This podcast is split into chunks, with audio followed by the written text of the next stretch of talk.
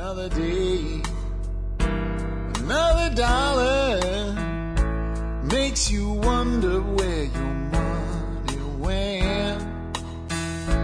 You can scream.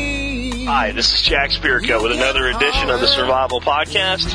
As always, one man's view of the changing world, the changing times, the things that we can all do to live a better life. If times get tough, or even if they don't dictate it, is almost always the case during my 50 mile commute between Arlington and Frisco, Texas, from my personal mobile studio, my 2006 Jetta Diesel TDI, as I make my way up to my office to spend a Friday with my folks. And today is Friday, May 8th, 2009. So if I say anything today that's date oriented and you're listening to this show in the future, it's why it doesn't seem like it's in the right framing of time. As always, I want to remind you this show is one man's view. That is another way of saying one man's opinion. You are encouraged to disagree with me, and you can do that by emailing me. You can do that by um, commenting in the blog, and you can even do that in the forum. All I will say is, if you disagree with me, and it's an opinion disagreement, not a factual disagreement, I may come back and rebut you. Uh, I may rebut you forcefully, depending on what the disagreement's about. Doesn't mean I don't value your opinion. Just means I don't lay down and accept what other people say without responding to it. And that's what I encourage you to do in your life as well. Know what you believe, but also know why you believe it. Two people can disagree. Two people can have completely different viewpoints, and as long as both of them know why they believe what they believe, both of those viewpoints can be useful to furthering a lifestyle that lets you live the life you want if times get tough, or even if they don't. So on that note, let's uh, get into today's show. Today's show, I believe, is 196, 196th episode of the Survival Podcast, and we are going to talk about a variety of things today. But the main focus of the show is going to be on a basic understanding of permaculture systems. Before I do that, I have some house cleaning and I have some exciting stuff. Let's start out with the basic house cleaning. Uh, number one, if you think you get more than 25 cents in value out of each edition of the Survival Podcast, consider joining the Member Support Brigade and get exclusive content available only to members. Consider visiting the sponsors on our website. You will find them in the right column on our site. We have just added a new sponsor who's kind of been around a while, but we just got the creative put together for his banner and got him up on the site, and that is SOE Tactical Gear, uh, John Willis. And John has been very good to the show, donating well over a thousand dollars worth of his equipment. In fact, I would say it's it's probably in the north side of two thousand dollars worth of his equipment uh, around Christmas time last year to support both stockings for soldiers and our listener appreciation contest. So he is a good guy. He has been supportive of the show long before we had thousands of listeners. So please uh, give John some business today if you can. Uh, moving on from there, we have our big bug out camp out get together down near Goldthwaite, Texas around Memorial Day weekend. Consider coming down and hanging out, eating some barbecue with us, and shooting some targets. It's pretty much just going to be some good old boys spending a, a weekend together, and uh, you will be able to be home for Memorial Day weekend, uh, Memorial Day itself to recover because it's a two-day event on a three-day weekend. Uh, that we voted on it democratically, and that was the one that came up. Come one, come all. You do not have to be part of Region 5 to come to a Region 5 event. Uh, next, I would say, uh, let's go on with the show. Let's just get into it. And uh, here's uh, here's a couple things I want to talk about today. Uh, number one, I want to let you know that uh, if you go to LewRockwell.com right now and click on Lew's podcast, that the uh, episode that you'll be looking at if you're listening to the show today on Friday is me being interviewed by Lew Rockwell. That is a huge honor for me. I really enjoyed being on his show. He's he's uh, initiated a very friendly relationship with us, and it looks like we're going to be doing a lot of things going forward. As anybody that's listened to this show for any length of time would know, I am a big libertarian. Uh, that is how I view the word world politically because I am fond of liberty, not because I want to change the government, so to speak, or uh, be active in any real political parties or anything. My line of thought is libertarian, and Lew is probably the greatest voice for libertarianism uh, in the world today, as far as I'm concerned. So I would encourage you, if you enjoy my show, listen to his show as well. And uh, it is it is a different show. It is generally he's bringing in people like Ron Paul, Gerald Celente, Peter Schiff, folks like that. Um, you may not agree with everything, but you probably don't agree with everything here. So give Lew's show a listen, and, and I'll put a link to the show that I did there with him uh, in today's show notes, so you can have a listen to that. On libertarianism, I want to expand on something that happened yesterday, and I want to explain some things to folks here as well, especially the people that tell me not to explain myself. Number one, I will never stop explaining myself because it's important for me, not that people continue to listen to my show. If you know, try to try to keep everybody on board, so to speak. I really don't care. Um, I, I value every listener, but I want the listeners that want to hear what's being said. On the other hand, I don't want people assuming something and turning away from valuable information because they don't understand what I mean. So I will always explain myself. I was also told yesterday not to bother to try explaining liberty to either wacky Democrats or conservative Republicans because they both had their own problems and neither one of them would understand liberty. And I told the person that said that to me, I don't mean to be a jerk, but you have your head up your ass. And I think he has his head up his ass. And, and I don't say that to be mean or anything, but if that's the case, then liberty has nowhere to go. Because most people will define themselves today politically as left or right, conservative or liberal, Democrat or Republican. So if we're not going to explain liberty to those people, then just who the hell are we going to explain liberty to? So that's why I explain things. Now, what what I think brought this up was a discussion in the show notes from yesterday, and somebody came on and posted a cartoon. This cartoon showed some pets, house pets, and like you know, the dog's eating his food out of the bowl. and says, "What have the humans in the house ever done for us?" And there's a fish pointing out a filter in his fish tank, saying, "Well, they say this is essential infrastructure, but do we really need it?" You know, and the cat's getting petted on a lap. and says, "You know, if the poor cats would work hard, they'd have rich families too." And the caption is, "Well, what if our pets were libertarians? This is how they would view the world." And his point was that libertarians will not acknowledge the government does anything right. This is my response. And it's important to me that we start to understand, if you are libertarian minded, how to answer things like that. Because that's part of a larger objection. It's probably one of the primary objections to libertarianism. Just what the hell has, has government done right is what the libertarian will say. And the, uh, the proponent of government, even smaller government, will often say, well, you drive to work on roads every day, don't you? The government built those. You know, you, you, you have you ever used a public building? Uh, how does the water get to your home? Is that public works that brings water to your home? What about utilities, etc.? And there's all these things. I'll say, look at the national parkland. You are a hunter. You go hunting in national parkland. You know, uh, you're you know you're supposed to be a libertarian. You say government doesn't do anything right, but look at all the things that you benefit from. And that would seem like a difficult objection to overcome. It is not a difficult objection to overcome. Here's how simple this is. Say. Um, I went into your bank account and I sucked out fifty thousand dollars of your money, and I did it somehow legally where you had no no recourse. There's absolutely nothing you can do to make me give your fifty thousand dollars back. Now let's say I, I go out and I buy you a car just like mine, a Jetta Diesel TDI, and uh, that's that car sells for right around twenty five thousand dollars. And then I very ceremoniously hand that car back to you. I give you your car, and I say, "Look, I'm a government program, and I've helped you now. You now have a car." Now, if there's nothing you can do, there's no way for you to get your money back. And under the program, you're not you're not permitted to sell the car. But I put the car in your driveway, and I hand you the keys, and I say, "It's yours now." Are you going to drive it? Are you going to use it? And is it useful? Will it get you where you need to go? Is it possibly more fuel efficient at 44 miles to the gallon than what you're driving now? For some of you, is it a better car than what you have now? Was the government program successful? Well, the bureaucrat says, of course it was. Look, he has a car now. is a new car. It's a great car. It works really well. Well, the problem is I've robbed you of your opportunity to make your own choice. You really had about four choices. One choice you had was you could have bought my car for $25,000 instead of fifty thousand dollars. So you could have bought the same car you have now for half the money. Your other choice was you could have gone out and spent fifty thousand dollars and bought a fifty thousand dollar luxury car if that is what you indeed wanted with your free choice.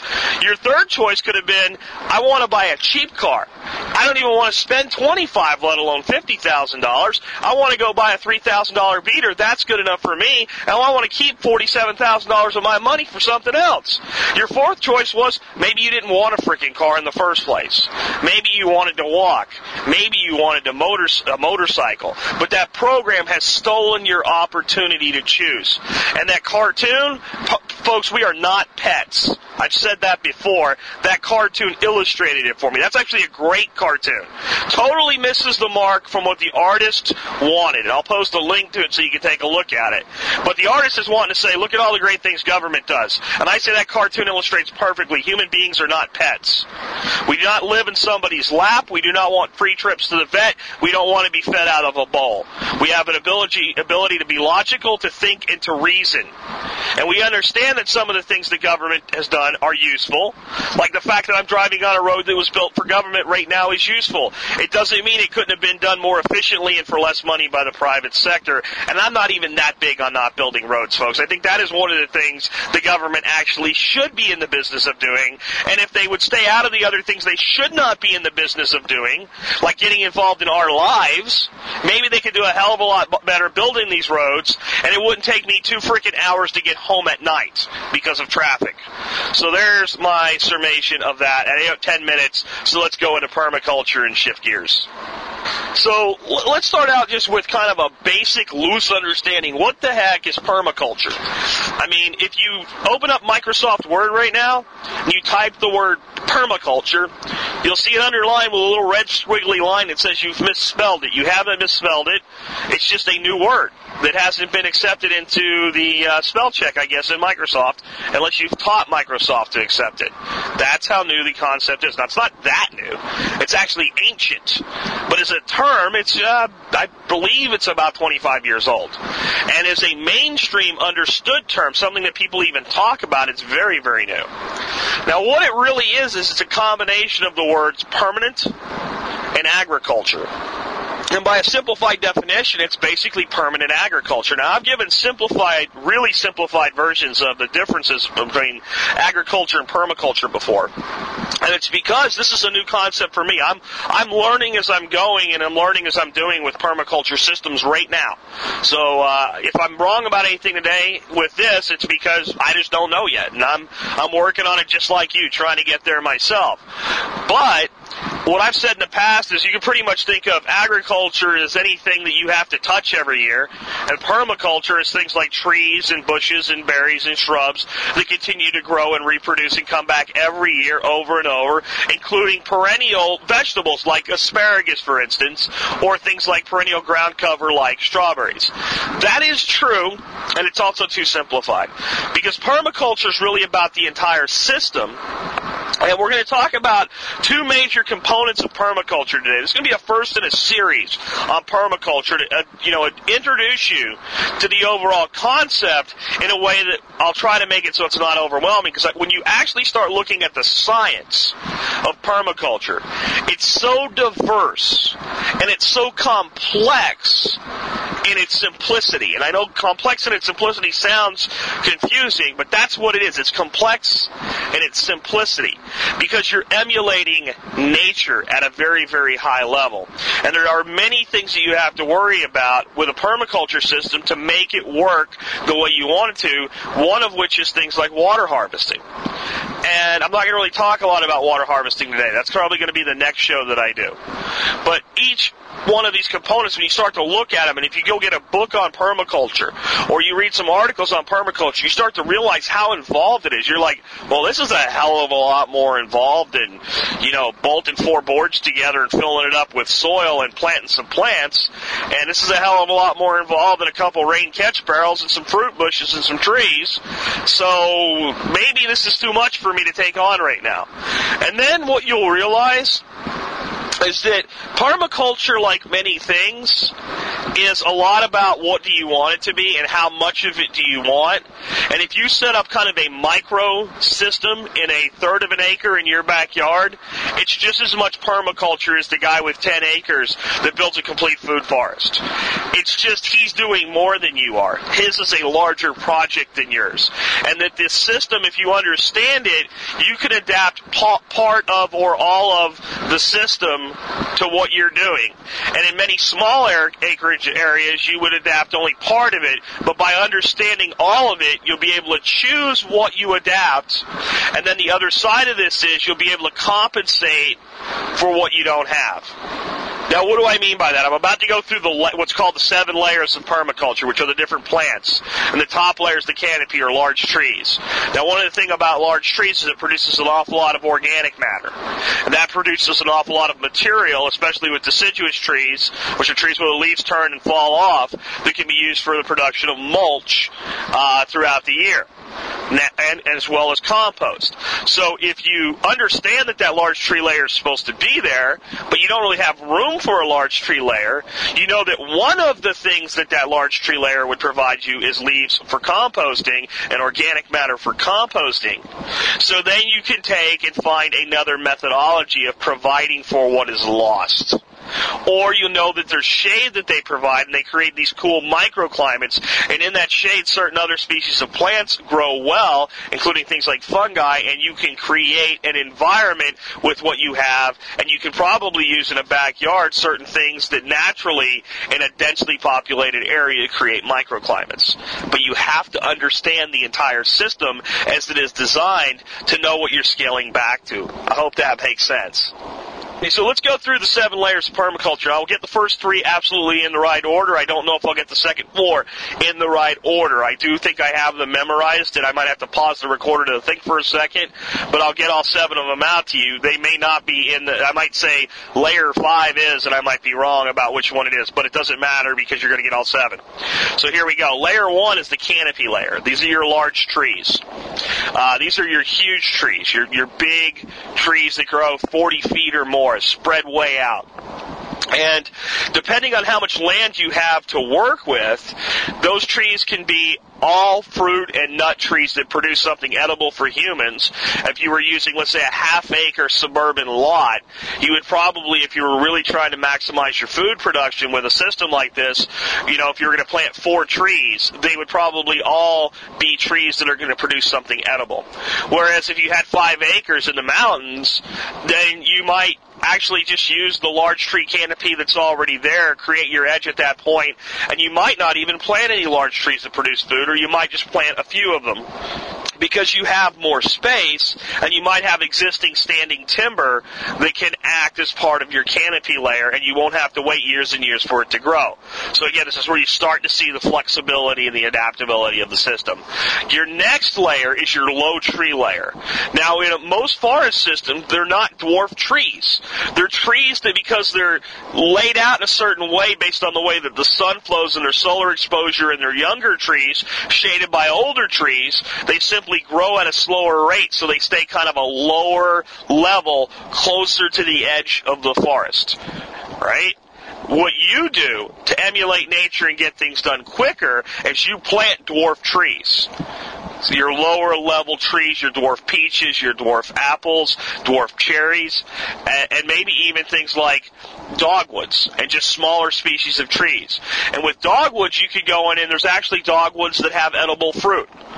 Or you could maybe you're going to even plant some dwarf trees that don't really produce food for you, or maybe you're going to plant some dwarf trees that produce food for wildlife. And that's the same even in your canopy layer. Your canopy layer, you may plant uh, some locust trees, or you may plant locust trees in your low tree level if you have enough space, and you may trim them to keep them smaller because locusts are great at putting nitrogen into the ground, and they provide a you know locust beans aren't the greatest thing for people to eat, but squirrels and deer really like them. So do turkey.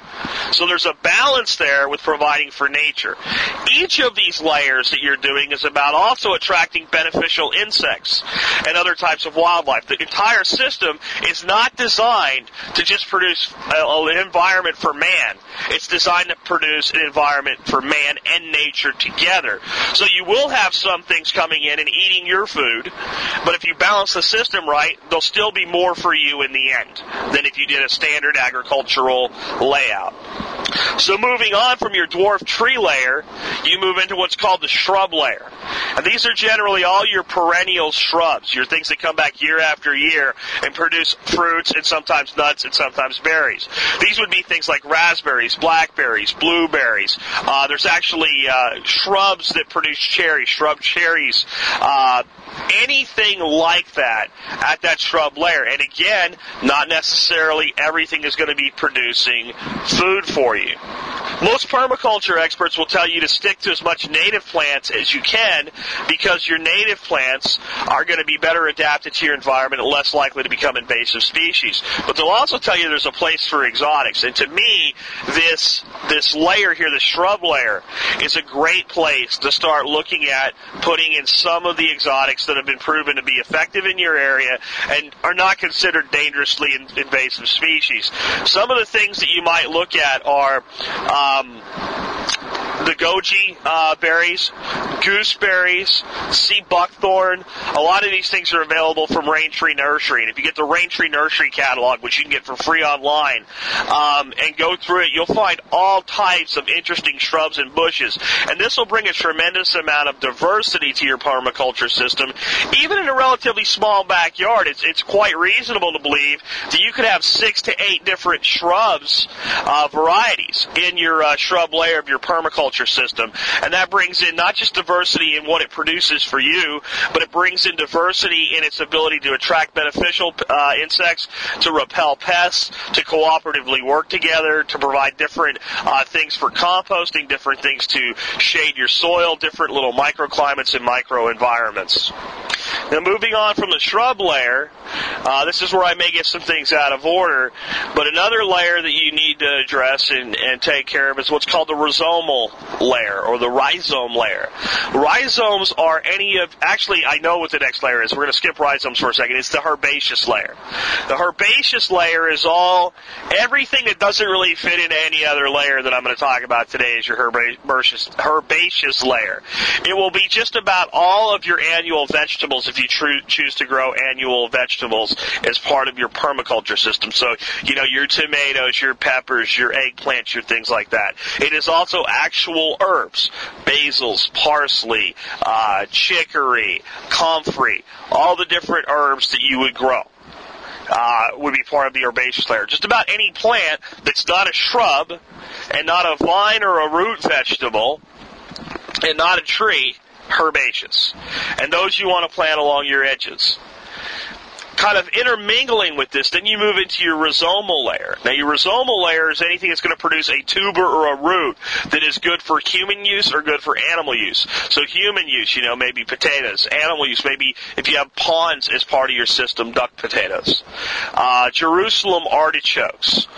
Uh, there's there, there's a tremendous number of tuber uh, type vegetables that are out there and available. Again, um, Seed Savers Exchange they have a new.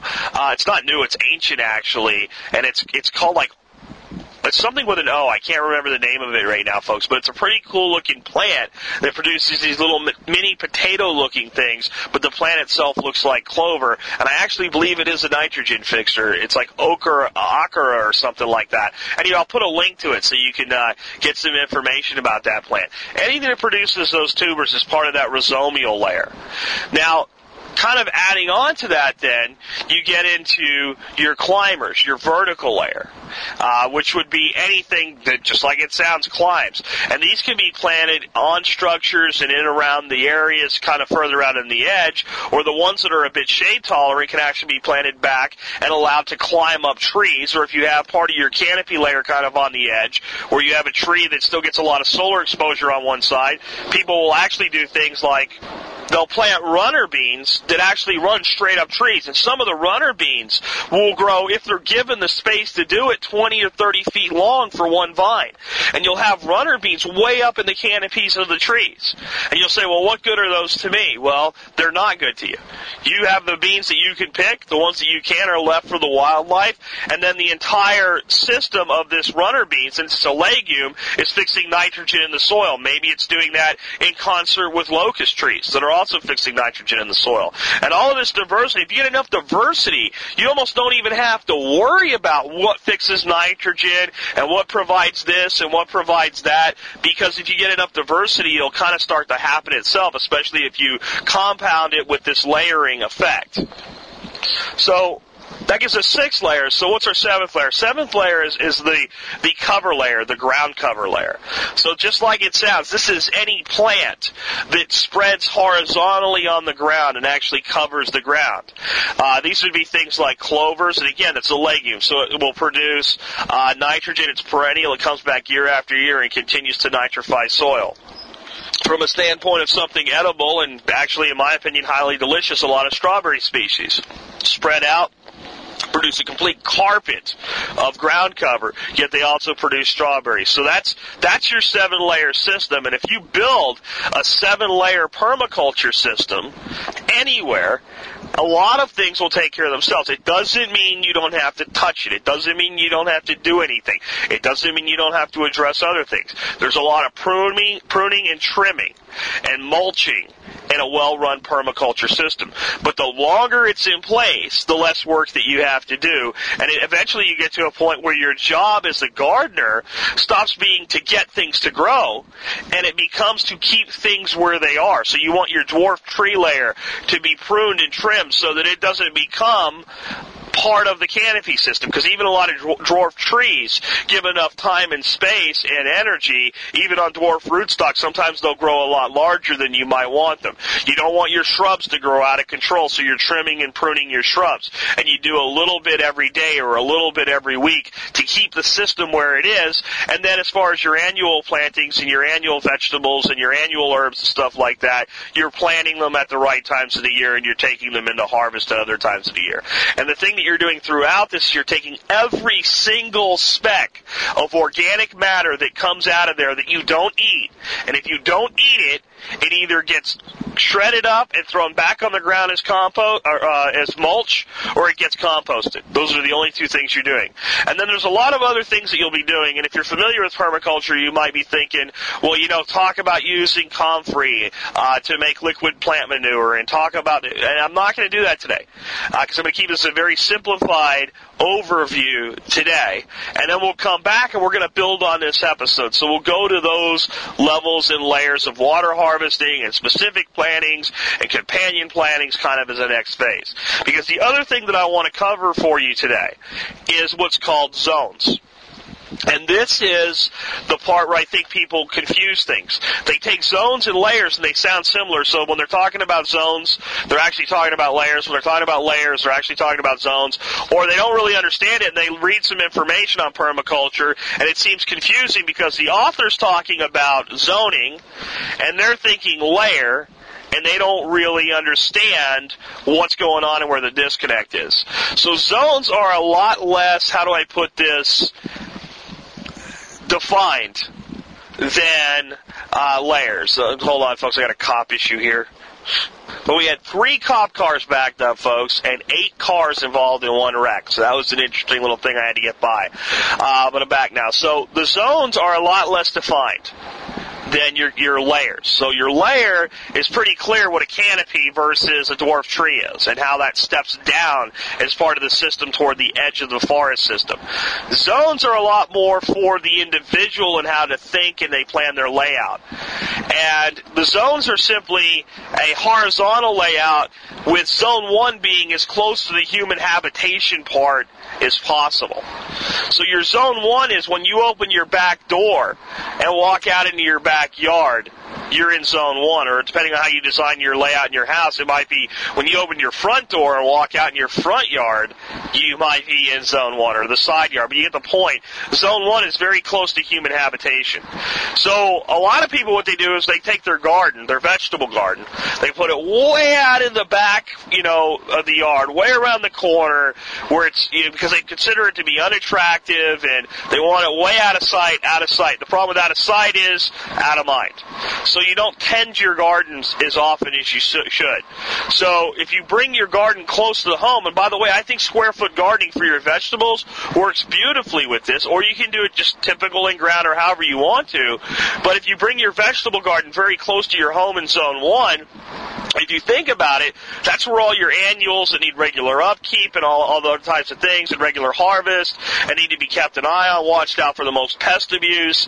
So since they're close to your home, they become part of the beauty of your system and you pay attention to them and you use it more and you know, oh, that's ready to pick and you pick that cucumber today and slice it up and make it part of your salad tonight and you're eating food that's maybe been in the, you know, just been harvested 30 minutes ago.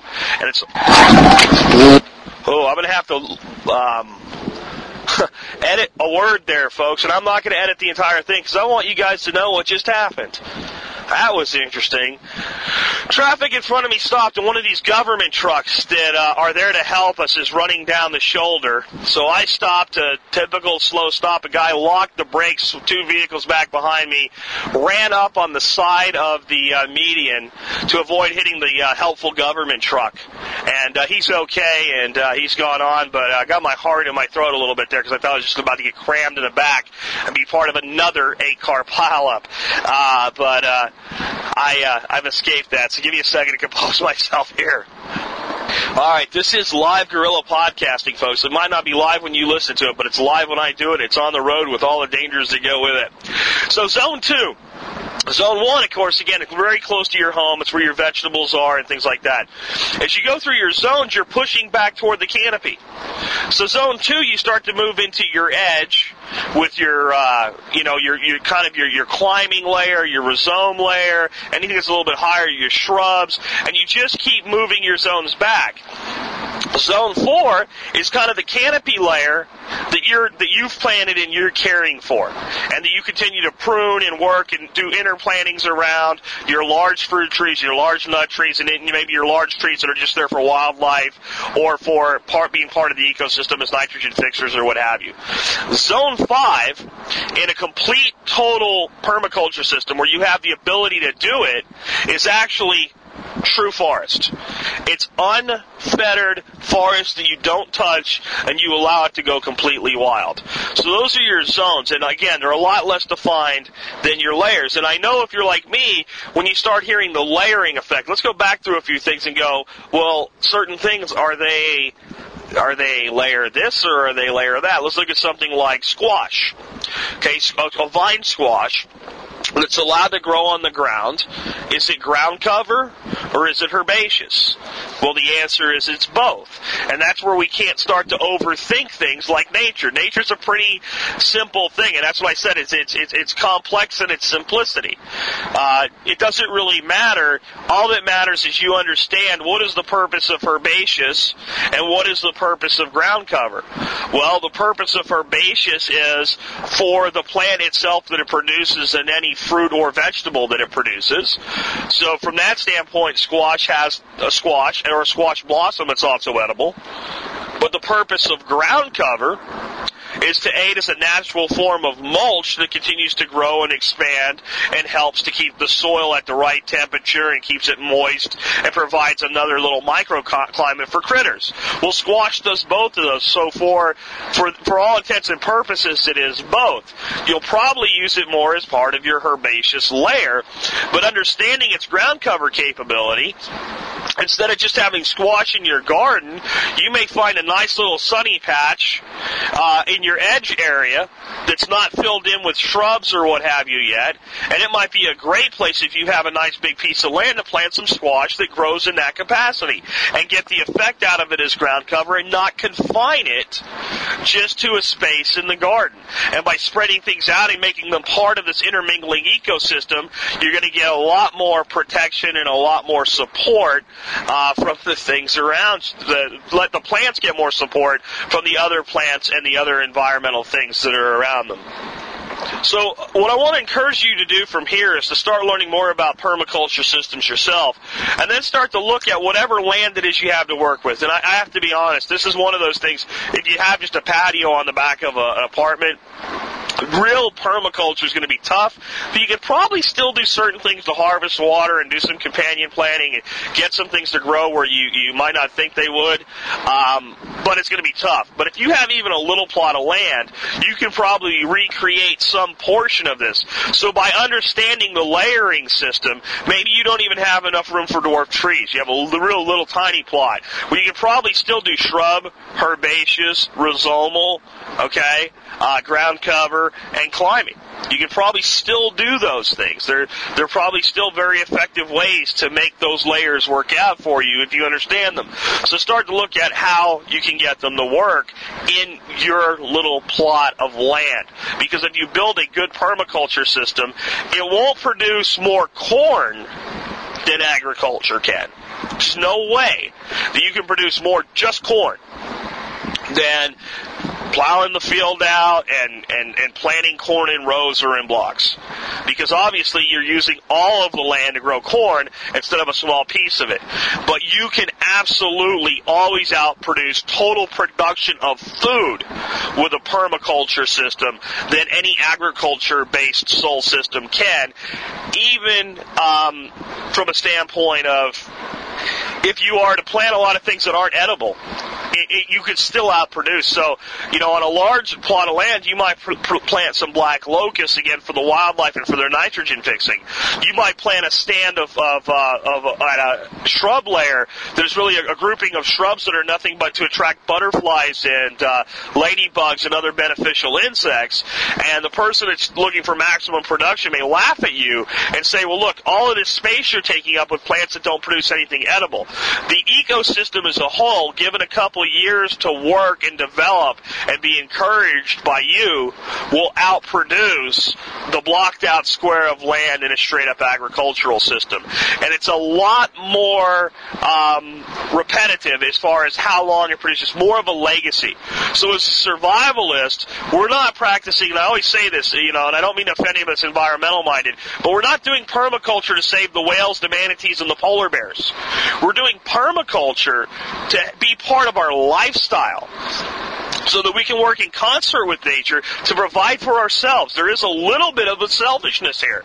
And as a survivalist and as somebody who wants to hand down a legacy to a family, permaculture is a great way to do that. And I think on that note, I'm going to go ahead and uh, wrap up the show today. And I'll encourage you to start thinking about ways that you can harvest water beyond just putting a rain barrel next to the side of the downspout of your house. There's some cool ways that you can do that. That probably will not be Monday's show, but it's something we're going to talk about next week. This has been Jack Spirko with another edition of the Survival Podcast, helping you figure out how to live a better life if times get tough, or even if they don't. You can scream and you can holler. It really doesn't matter cause it all gets spent